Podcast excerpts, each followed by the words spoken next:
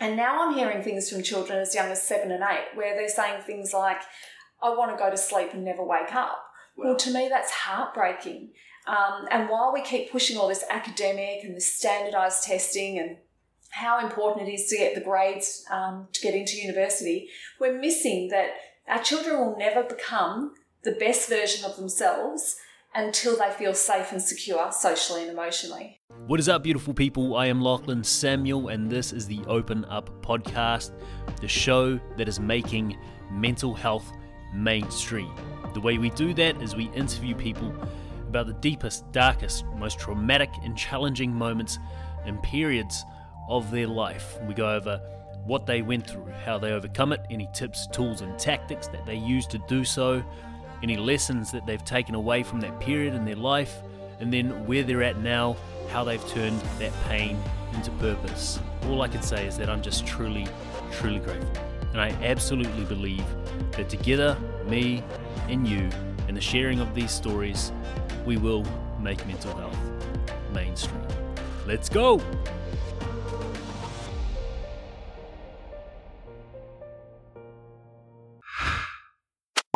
Welcome back to the Open Up Podcast, everyone, and to episode 102 with Di Wilcox, the founder of this right here, the Magic Coat.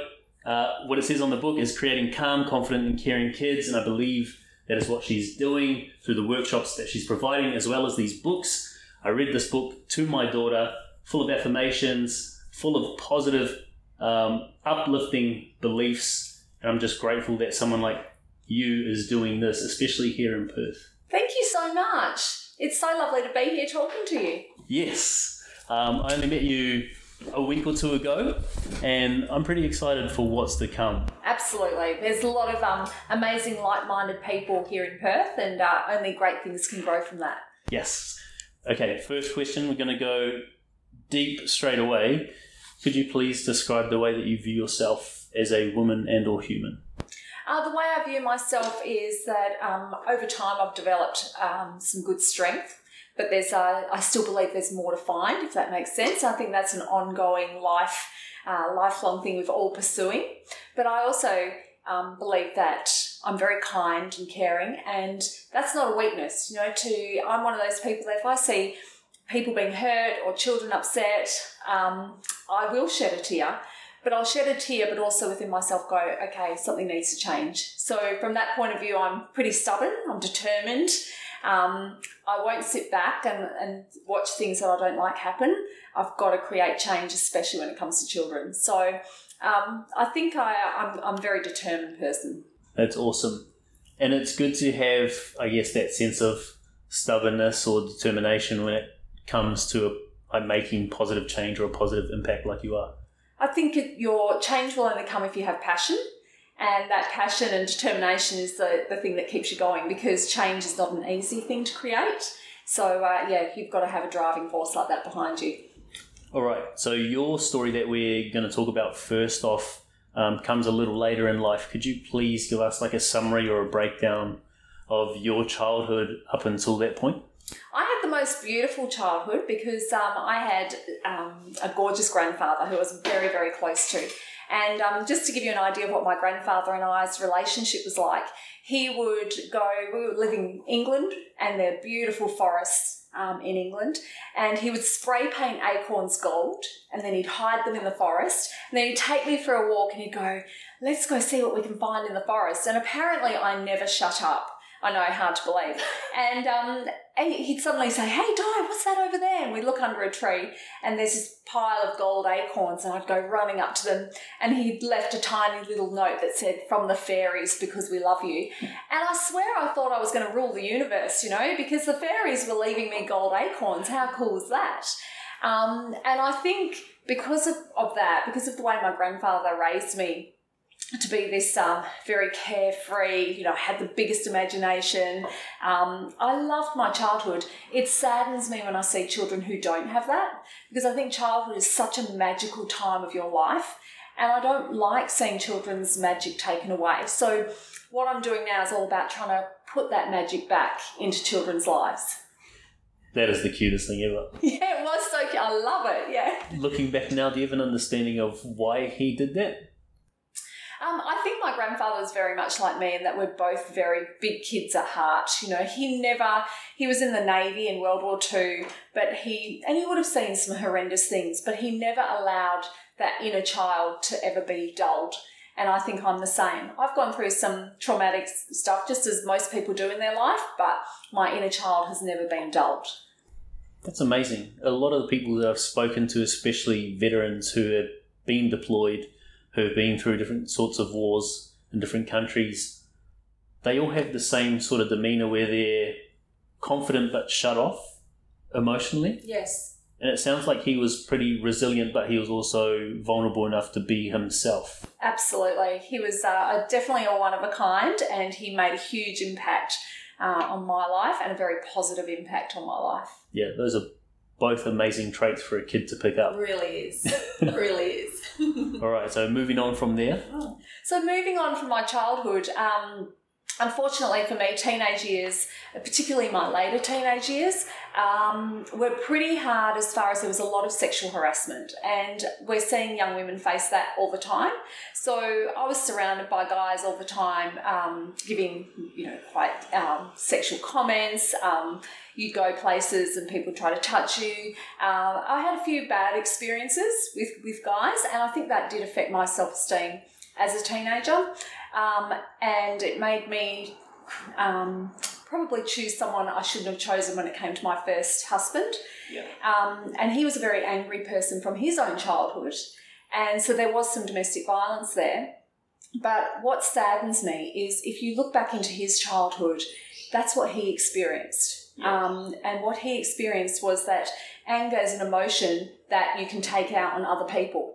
So, what I realised from that is that we need to teach our children from a really young age that anger is a normal emotion. It's okay to be angry, but you can't hurt yourselves and you can't hurt another person. And as soon as we can get children to understand that, um, then we can lessen the domestic violence. We can lessen the one punch attacks. We can lessen the anger that we're seeing on our streets. Um, and just get people to understand and recognise the, the different emotions that they have, Yeah. but how to manage them appropriately. With, I guess, choosing a partner like that, did you feel, I guess it's easier to look back now with hindsight, did you feel in some way that you may have deserved that?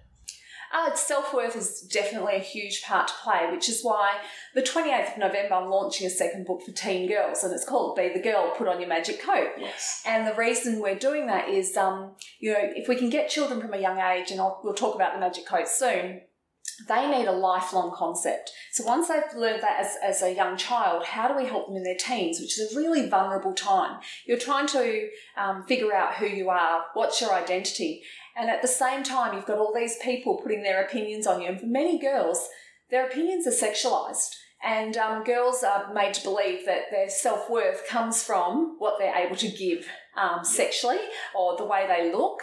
Um, and there's so much more to a person than that. But if we don't teach our girls from a young age to look at themselves so much more holistically and see all these amazing qualities, they are going to choose things based on self worth, which for many girls is not high. Yeah. Where They're really struggling with self esteem and self worth. Yeah, well, I think the average age for young boys who I guess come in contact with porn and then start like frequently visiting porn sites is like seven or eight years old at the moment. it's frightening. and it's really important for girls, and especially now that I'm going, I have one girl, going to have a second soon. I find it's really important for girls to come up with or be brought up with that self worth that you're talking about, because otherwise they're going to be influenced by those same boys who have a porn addiction from seven or eight years old, like I did, who then view women or perceive them in a certain way. Like I thought that a woman in a relationship had to be a porn star and had to give me everything that I wanted, and therefore my relationship with a woman was pretty pretty toxic. I was a pig of a man, narcissist, cheater, and that's what they're going to grow up with. Like, and it's only going to get worse because we are in, in the digital age or era. I love that you want to create that change for your daughters, and I've got two daughters. Um, myself and for me i don't want them making the choices that i made. Um, and most of the choices i made were subconscious choices because i wasn't aware of my my own self-worth. I wasn't aware of the thoughts i was having. Um, hindsight is a beautiful thing but if we can teach our girls from a young age that their self-talk is really important um, understanding what they truly want and understanding they deserve that uh, is incredibly important. So that's a conversation that every family should be having with their daughters in their home. But for boys as well, boys um, being exposed to porn at seven and eight years old, how sad is that? That they're not understanding what a loving relationship looks like. Sex is a beautiful thing when it's between two people who genuinely love each other. Um, it doesn't need to be such an, a, a violent, aggressive act where people are getting hurt. So we need to have these conversations with our children, but there's still people who are afraid to talk about it. Yeah. And I think open conversations with our children is only a positive thing. That's cool. That's amazing.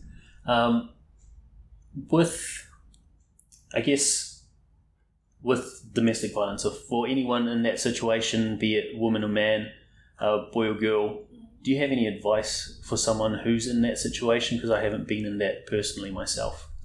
When people are in domestic violence situation, there's a lot of reasons why they stay.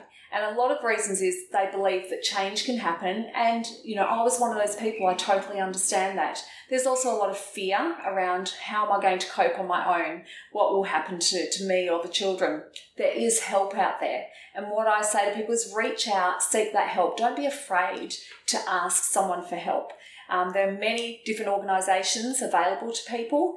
And once you just take that first step, or everything else you need will start falling into place. The first step's the hardest. It is a painful journey because you do love that person. Um, you do care about that person. But if it's toxic, think about the children in that relationship as well. Do they deserve to be seeing what's going on? Yeah. And for me, um, that was a real game changer for me was the realization that my children were being affected. And, you know, it was one thing for me to make that choice, but my children didn't have a choice. And I needed to make a choice that was going to protect them and be positive for them. That's amazing. For most people, that's the hardest part is reaching out to someone and telling them what's happening because they're scared of the judgment and some sort of negative perception. Yeah. What they assume will be a negative perception. How do you how do you think someone should go about taking that first step because that's often the hardest? If you've got a close family member that you can reach out to um, and talk to, that's always a good step. But there are people who can look more objectively at your situation, such as women's refuges. Um, there are actually men's uh, help groups as well. Go and talk to them because it's not just women experiencing it, there are men also experiencing it. Go to those organisations and just have a conversation and see what they can offer you because often when you understand what help is out there, it empowers you to go, I can do this, I'll be okay. That's awesome. I love it. You're just so flowy. Flowy again. Um, so moving on from there, you're now at a point where you're a teacher. You mind walking us through that story? Yeah, so um, I'd always wanted to work with children. I, I love kids, being the uh, big kid that I am. And uh, so I first did a social science degree. And it was funny, when I did my social science degree, I did that because I was told that there were no teaching jobs and I shouldn't even look at teaching. But teaching was always my, my passion. So I did my social science degree in women and children's studies. Uh, and then from there, I just thought, you know what, I still want to do teaching. So I went and did my second degree and uh, got my education degree, and I began teaching. Um, I taught mainly the young primary school years, and I absolutely loved the kids. But what I noticed was that many of these kids just they were zoning out, and they were zoning out because of all the worries in their head. So at recess and lunch, I'd talk to them, and they'd say things like, "Mum and Dad are fighting at home. There's not enough food on the table." Um, to I've got no one to play with. Um, I, I don't feel like I belong. And now I'm hearing things from children as young as seven and eight where they're saying things like, I want to go to sleep and never wake up. Well, to me, that's heartbreaking. Um, and while we keep pushing all this academic and this standardized testing and how important it is to get the grades um, to get into university, we're missing that our children will never become the best version of themselves until they feel safe and secure socially and emotionally. And so I started doing some research in the area of positive psychology. And I love positive psychology because it's all strengths based. It's all about looking at the positives in people. Yeah. And I think for children, there's enough negativity in the world. We need to approach the way we teach them social and emotional skills from a very happy um, success, um, you know, say success is, is right there for you for the taking, rather than, you know, life's really hard and, and sucks. So I created some programs, and at first I was running a program called the Seedlings Program. But what I, I got frustrated with was principals would come up to me and say, That was really cool, Di, but um, the parents who need to be here weren't here. So then I was going, Well, how do I overcome that challenge? And that's when I came up with the concept of um, creating a storybook, and that's when I wrote The Magic Coat. And what happened was teachers went, We love the magic coat too. Can we have the magic coat? So seedlings kind of got put to the side, and the magic coat has just grown and grown. And I'm one of those people, if something works, and, and it's it's making connections and it's it's putting smiles on kids' faces.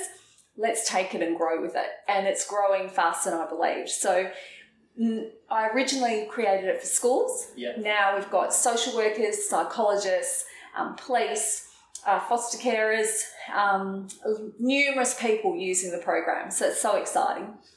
So, first of all, why teaching? Why were you so compelled to be in the space when you were told there wasn't really anything going?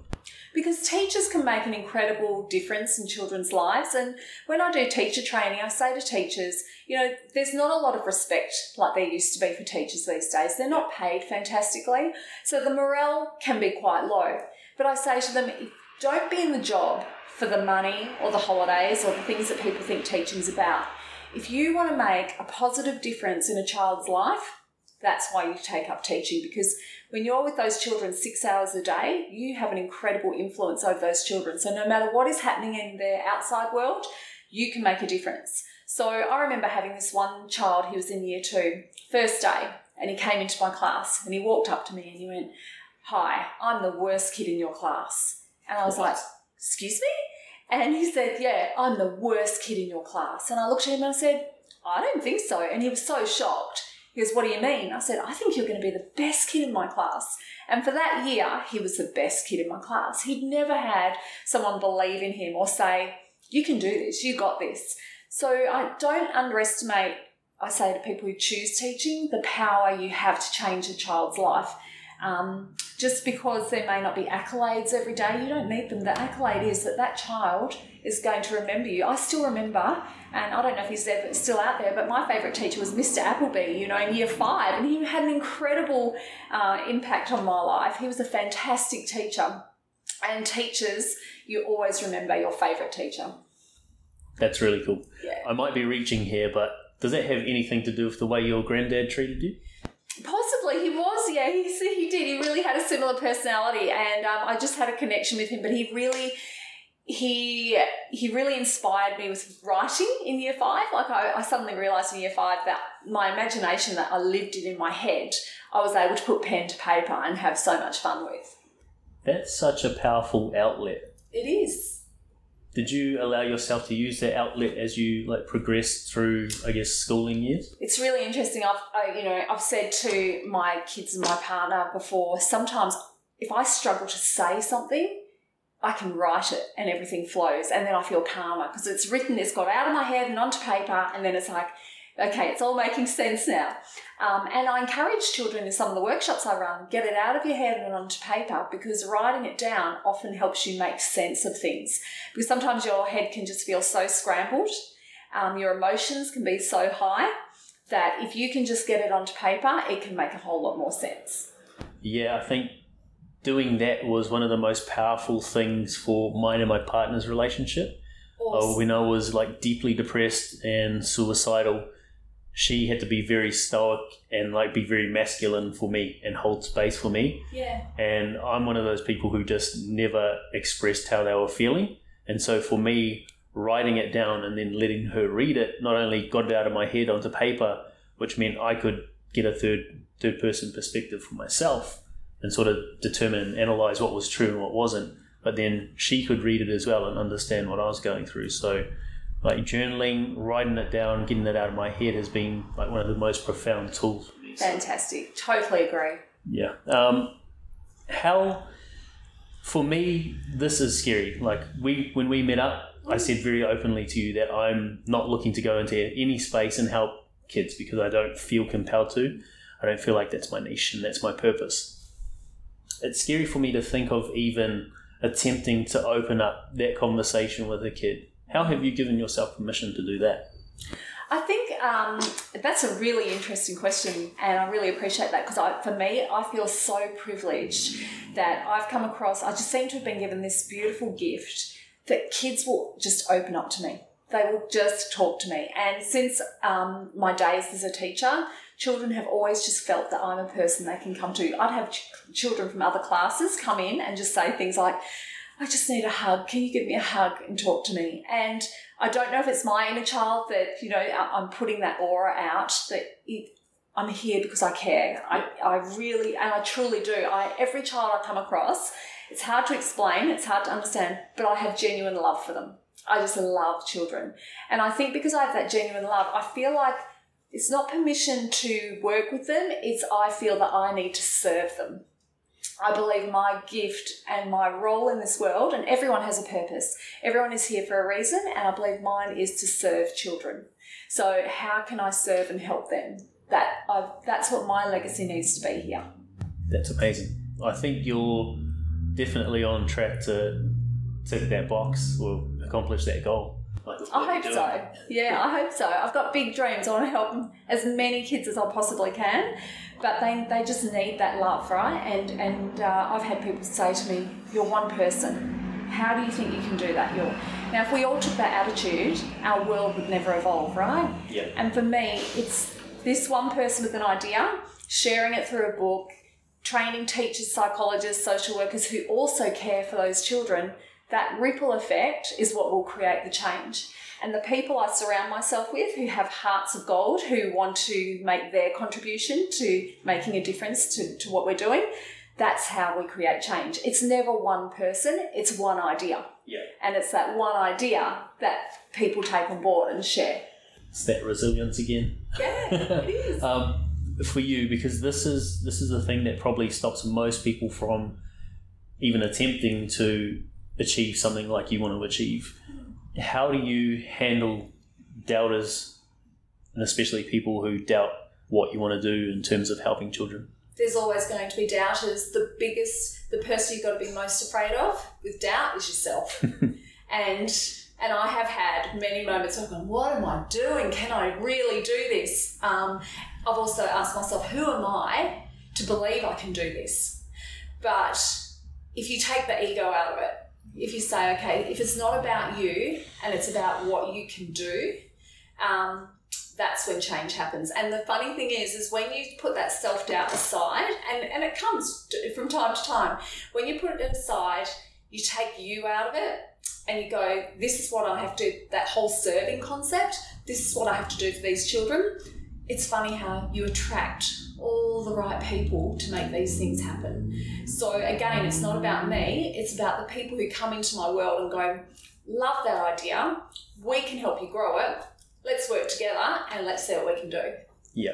And the more you're of service, the more you positively impact people, the more like that word spreads and the more people that come into your circle, like you're saying. So that's that's an important way, taking out the ego and being of service. I've seen that myself as well like starting this, sharing my story when I was speaking, it was coming from a very like e- egotistical place. I wanted to be someone who was famous, do a TED talk, and then as soon as I stripped that bare, took that ego away, I found I've connected with people like you and people who genuinely want to make a, a positive impact in the world you attract what you are at the end of the day. And I think when you go through, you talk about hindsight, and you look back in hindsight and you go, why was I attracting some of those negative people into my world?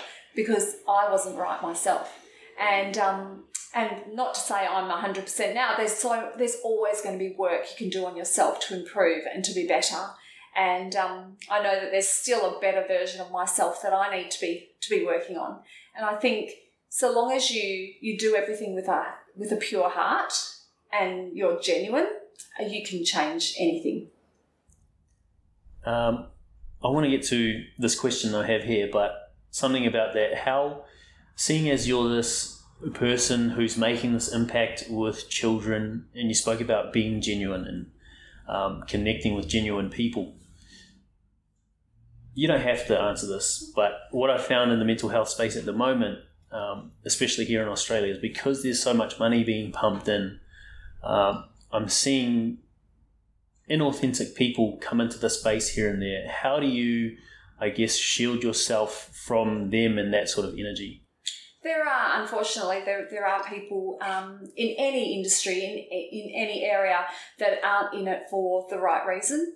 And sometimes it takes some time to actually realise um, that that's the case. For me, I think the only thing you can control, you can't control anybody else, right? But you can control yourself and your own journey. So, so long as I stay true to who I am and I never forget my why, um, I feel safe that I'll, I'll stay on the right track.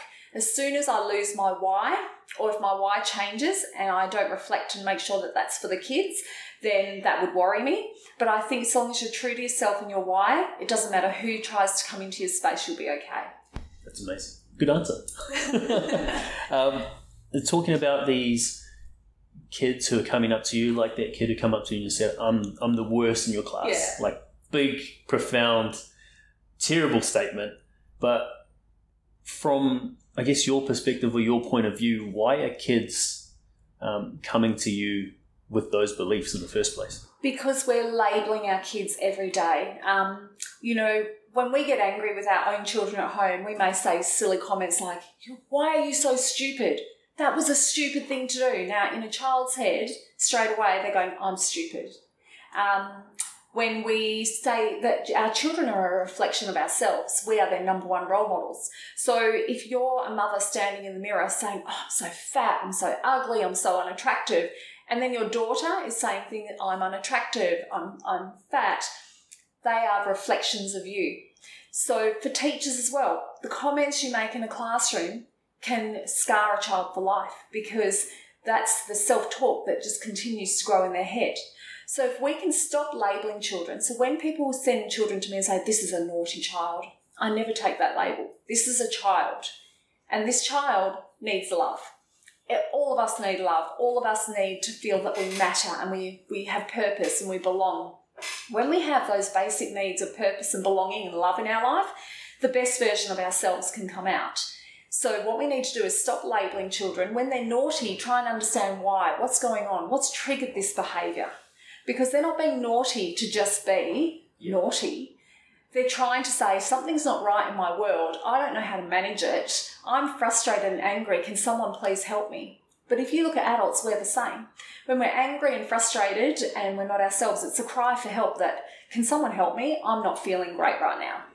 So we can, if we can all understand that, we don't need to label our kids. We can find what the triggers are and help them through it. Yeah, I think I've learnt that firsthand too with my Is daughter. your, your daughter? She's she's four at the moment, but I've noticed that some of the habits that I don't like in her, and this has taken a long time for me to figure out.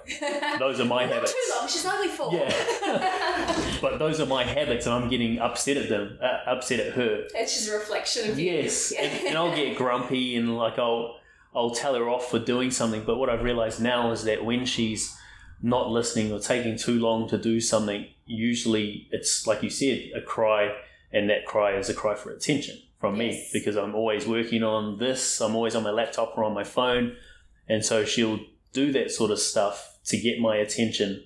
But I, I just have always seen it as her not listening. And so it's taken a You lot of self really awareness. important thing on the head there, and that's our children want our time. They don't want stuff. They don't want us to go out and buy them presents. They want our time. They want us to show that they matter. Yep. Um, and as soon as a child knows that they matter, that's that's growing their self esteem. That's awesome. Yeah. So, with the magic coat, you're, I guess, instilling these positive beliefs in these children. How, if this child has come from an environment or is within an environment that's negative, destructive, or toxic, how do you ensure that those beliefs um, remain instilled in a child? And that's why I created the Magic Coat, is because so many children, um, we can teach them these positive strategies within the school system, but we need a common language that everyone is speaking so that this child is receiving consistent language. Now, for some children going home, they're in homes where you know that they'll never receive that positive um, enforcement of the strategies being taught.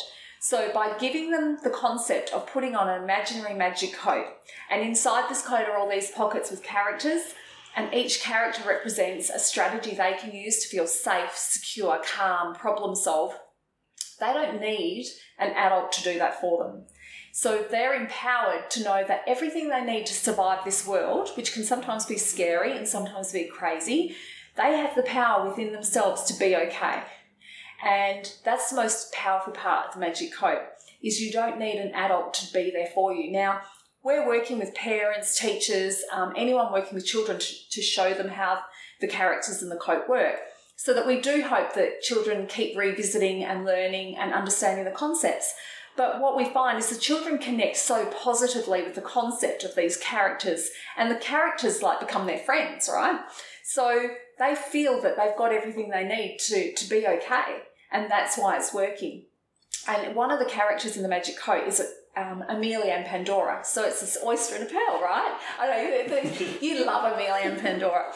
So they talk about the power of self talk and they remind children that when you get a negative um, self talk happening, you feel horrible. You start, your whole self belief just starts to go down the, you know, out the window. So, what you need to do is you need to change that really quickly to, hey, I'm going to be okay. I'm safe. I'm good enough. I'm loved. And as soon as they can start saying that to themselves, they'll feel a shift in how they're feeling in themselves and then their outlook on life changes, and then they attract different people into their world. And it's so powerful. And if children can learn that from a really young age, what a difference we can make. That's powerful. It's a lot more than what I first, I guess, perceived it to be as just this tool that instilled positive beliefs. But like even more than that, uh, to top that off, it's really teaching children independence and resilience as well. Absolutely. So we keep saying there's a lot of talk we need resilient children. Resilience, we're not born with resilience. Resilience is explicitly taught. So we need to teach um, concepts that are very easy, especially for young children to understand. And the way a young child develops, when they're very young, they need concrete material in front of them to truly understand something. So, by having the characters, the children can connect with the characters to understand the concepts.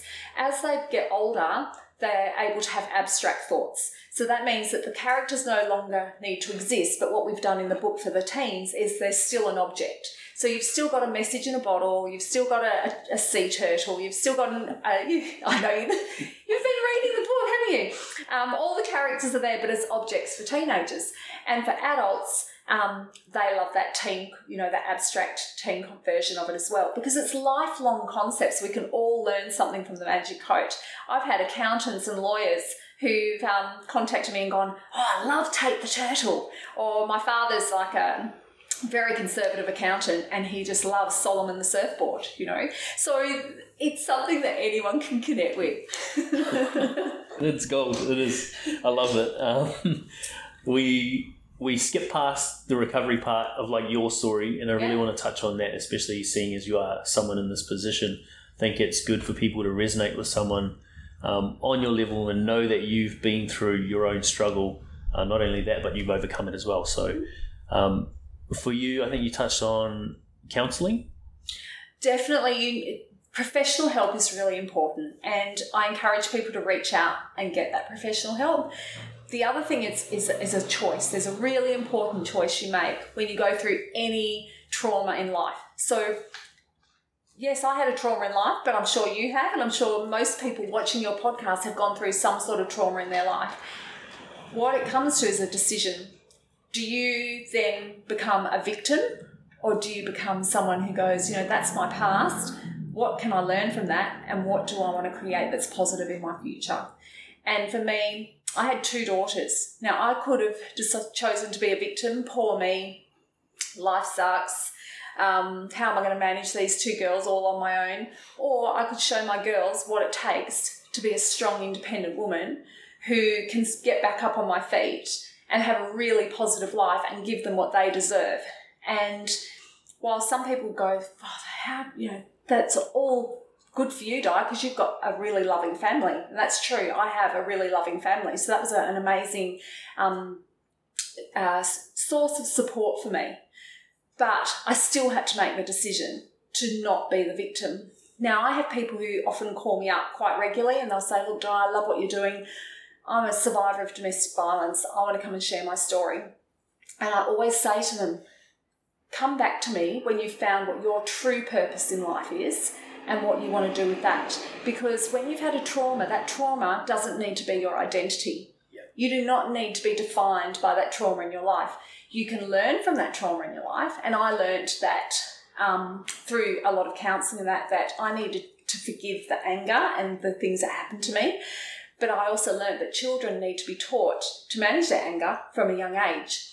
Um, but I also learned that I have an amazing source of strength within myself to be okay on my own.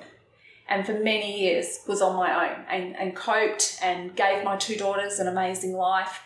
And I think once you're able to do that, you open yourself to the opportunity for real love and real support and, and what you really deserve. That's amazing. What's the, I guess, what's the one takeaway from your experience with counselling? How has it helped you? I think the first thing I want to say about counselling is, is you may need to go to a few different people to find the person you connect with the best. Yeah. Um, I know people who've gone to counselling and said it's not working for me. Well, that's usually because you haven't made a connection with someone you feel understood by. So find someone who's right for you and don't be afraid to be totally honest. Because until you're totally honest with yourself and with the person you're opening up to, um, you'll always find that there's something that needs work on. Yeah, yeah, absolutely. Uh, next one is gratitude. Gratitude is so important. Um, you know, there. It's funny. Like I've had days, just like everyone else, where I felt really awful. You know, we all have those days when we're like, oh god, so hard. And I find when you just start, you have to, and this takes a bit of strength, but you have to pull yourself out and go, hang on a minute. There's stuff in my world that I'm so grateful for, and there's always someone who's worse off than you, and you've got to remind yourself of that when you start to remember the little things, like even waking up and breathing in the morning, how lucky are we? We, we you know, we've woken up, we're breathing, we've got a roof over our heads. Um, we've, you know, I've got two healthy daughters, I've got a loving partner, I've got um, a job I love. There's so much for me to be grateful for. When I remind myself of that, it takes my headspace away from poor me. We all have that from time to time, the poor me to, wow, how lucky am I? And as soon as we can change our attitude, and you know, you talk about that attitude of gratitude, it really does work. Yeah, like you said, you're going to attract what you are. And if you're ungrateful, you're going to attract people that only confirm yeah. that you have nothing to be grateful for. Yeah. And I, look, I often have this conversation with my, my youngest daughter. Um, if you wake up and you've, you've in already in your head decided today is going to be a bad day, that choice today is going to be a bad day. It's amazing all of a sudden everything starts going wrong. You spill the milk you, you know you lose your keys you, everything you can imagine goes wrong. If i wake up and i go today is going to be an awesome day if something goes wrong between then and starting your day you go oh well pick it up keep going you can still have a good day because your attitude defines what's going to happen for the rest of that day. Yeah. I think a good way to put that is people who wake up who I guess are ungrateful in the morning are like that kid who said he was the worst in your class, and a gratitude practice is like you. Yeah, yeah, yeah. It's um, yeah, it's all that self talk. Yeah. Um, moving on from gratitude, I think you said there was a story with your daughter, which really, I guess, implemented that for you. Yeah, absolutely. For me, um, a, a, really life changing moment for me was uh, my youngest daughter was five years old. And I'd had a shocking day at work, just like we'd been talking about how you have those bad days. I'd had one of those bad days. And my, my mother and father were looking after my daughters. I got home late from work. And my mum saw straight away, she went, Oh, she said, bad day. And I was like, Oh, you know, bad day. She said, Why don't you come in, have dinner, and why don't you just stay here tonight? And I was just like, oh, thanks, mum. Awesome. And uh, my youngest daughter, she was being a real monkey. Like, I mean, she's climbing on the couch, jumping up and down, screaming for my attention, you know. And I was in that, oh, I've had such a long day. Sian, please, can you, can you just settle down? And it got to a point she loves her bedtime stories. And I said, if you keep monkeying around, there's no bedtime story. She kept monkeying around. So, you know, I went, okay, no bedtime story. She went to bed. And um, around midnight, my two daughters actually share a bunk bed when they're at my parents' house. Um, my eldest daughter was 15 at the time, and there was this awful, awful scream from my 15 year old. And before my feet even hit the floor, I yelled out to my dad, Dad, call an ambulance. It was just mother's instinct. Um, I went running in there. My youngest daughter had froth coming out of her mouth. She was, her eyes rolling back in her head. And I was trained in first aid. I'm trained, you know, I, I work with children all the time. I'm, I'm, I'm usually cool, calm, and collected when kids hurt themselves. And I just remember picking her up and shaking her and going, Wake up, wake up. And um, the ambulance came and it seemed like forever. And my father, being an accountant, had timed it seven minutes were there. But um, they were cutting her clothes off on my mum and dad's lounge room floor and paddling her to bring her back to life on mum and dad's lounge room floor. And I just remember my whole world, it was like in the movies, that slow motion. Everything was just eh, happening in slow motion. And we got in the ambulance, we got taken to Princess Margaret at the time. And um, she was naked on this bed, and all these doctors and nurses were working on her. And they came up to me, and my mum and dad came behind me, and they said, oh, There's nothing more we can do for her. Um, we're putting her on life support. And I just remember my whole world just felt like it was falling apart. My knees went weak. My mum and dad caught me on either side. And they put her on life support. And I remember looking at her um, on life, life support, all these tubes coming out of her. And I'm I'm not a religious person, but I'm a spirit, very spiritual person, and I've never prayed so hard. And I was just going, God, if you help her through this, I will dedicate my life to helping children. And um, a few days later, the doctor said, you know, we're going to try and pull her out of this, and you know, see see what happens. And they gave us all the warnings that she'd had lack of oxygen to the brain, she would have may have many different problems, learning disorders, all this sort of thing none of that mattered. I just, you know, you just want your child to live. Yeah. And um, she, she, she did come out of it. We were so, so blessed. And um, I just remember thinking, I'd had a bad day that day. Was it really that bad that I couldn't have read her a bedtime story? Yeah. And really, at the end of the day, no matter how bad your day was, to come home to your children and show them the amount of love you have for them and I say, you know, I work in prisons and I work in women's refuges, and I say to people all the time, don't underestimate the time you have with your child because it's never guaranteed. So make the most of the time you have with your children whenever you have the opportunity because that's what matters. It's not how much money you're making, the car you drive, you know, the labels you wear. It's my child is alive and happy. And you know, the, the funny thing is, Sian has, she's become extremely academic. And teachers go, wow, she's doing so well, like A's, A's. I couldn't care less because in my mind, she's alive. Doctors had told me she'd need help with learning. Now she's gone the complete other way, and I'm the mother going, awesome, but really, you know, don't care because she's just happy and she's alive and she's well. Um, and that's what's the most important thing. Not that she is an academic and gets a university degree. I, if that happens for her, that's her choice and fantastic. But it, for me, it's so long as she's happy and healthy, I'm happy. It's such a powerful story in such a beautiful way to see a shift in perspective, yeah. like a life changing shift in perspective. And it's cool to know that you've been through that, you've taken that lesson, and now you're helping parents connect with their kids so they don't have to get to that point where they experience what you did. I don't want any parent to have to go through that um, ever.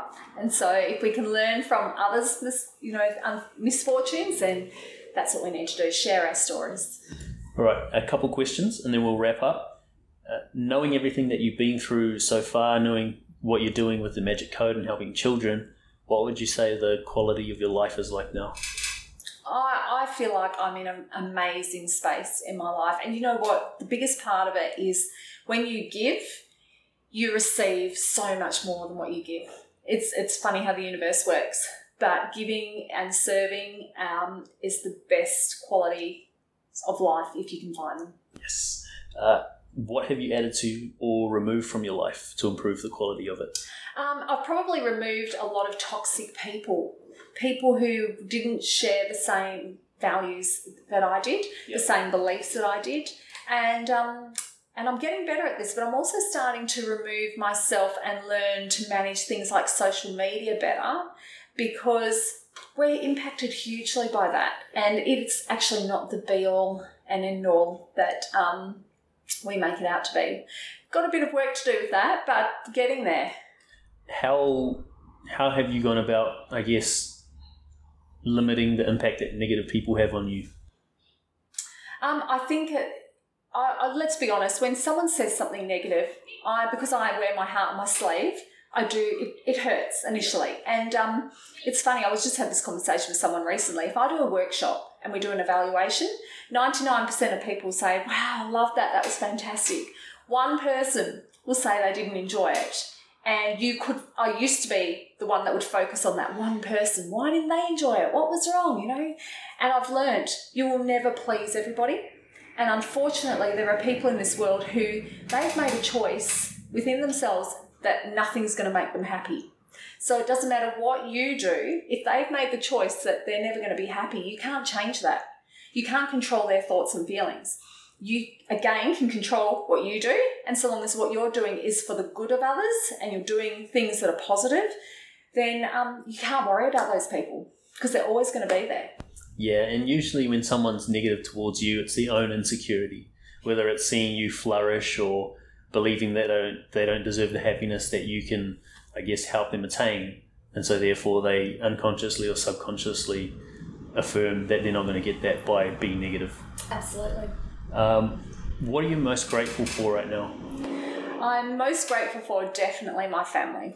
Yeah, I'm so um, blessed to have the family I have. You know, just sitting, the little things, sitting on a couch surrounded by your family watching a movie is one of the coolest things for me right now. Um, and it's those little things that don't cost anything that really matter. That's cute. I love it. um, last question, then we'll talk about what you offer. If you had the chance to put a message on a billboard somewhere where you'd know thousands of people would see it every day, what would that message be? Oh, that's a really good question. Um, oh, I think for me, the message, it's funny. My favourite saying I say to kids all the time, and you're going to laugh at it because we've grown up with this saying treat others the way you want to be treated is something that I live by. And I teach my children to live by because to me, it's not that hard. Is it really that hard to show people respect and kindness? You don't have to agree with everything they're doing. You don't have to even necessarily be best friends and like them. But is it that hard to show respect to one another? Because I'm sure if we all lived by treat others the way you want to be treated, our world would be a different place. Yep, simple and powerful. Yeah. Uh, to wrap up, or before we do, what are the services that you offer and how can people get in contact with you? Yeah, so the, the Magic Coat storybook is available at themagiccoat.com, so it's available online. And with that, we've got other um, tools that help children. So we've got a pillowcase that uh, worry pillowcase, so it's got a little pocket, and children can write their worries and put that in there before they go to sleep at night. Um, we've got workshops for parents and children to attend together. We train teachers at their schools. Um, any organisation working with children, we run training sessions to show them how to use um, the tools that Magic Coat has.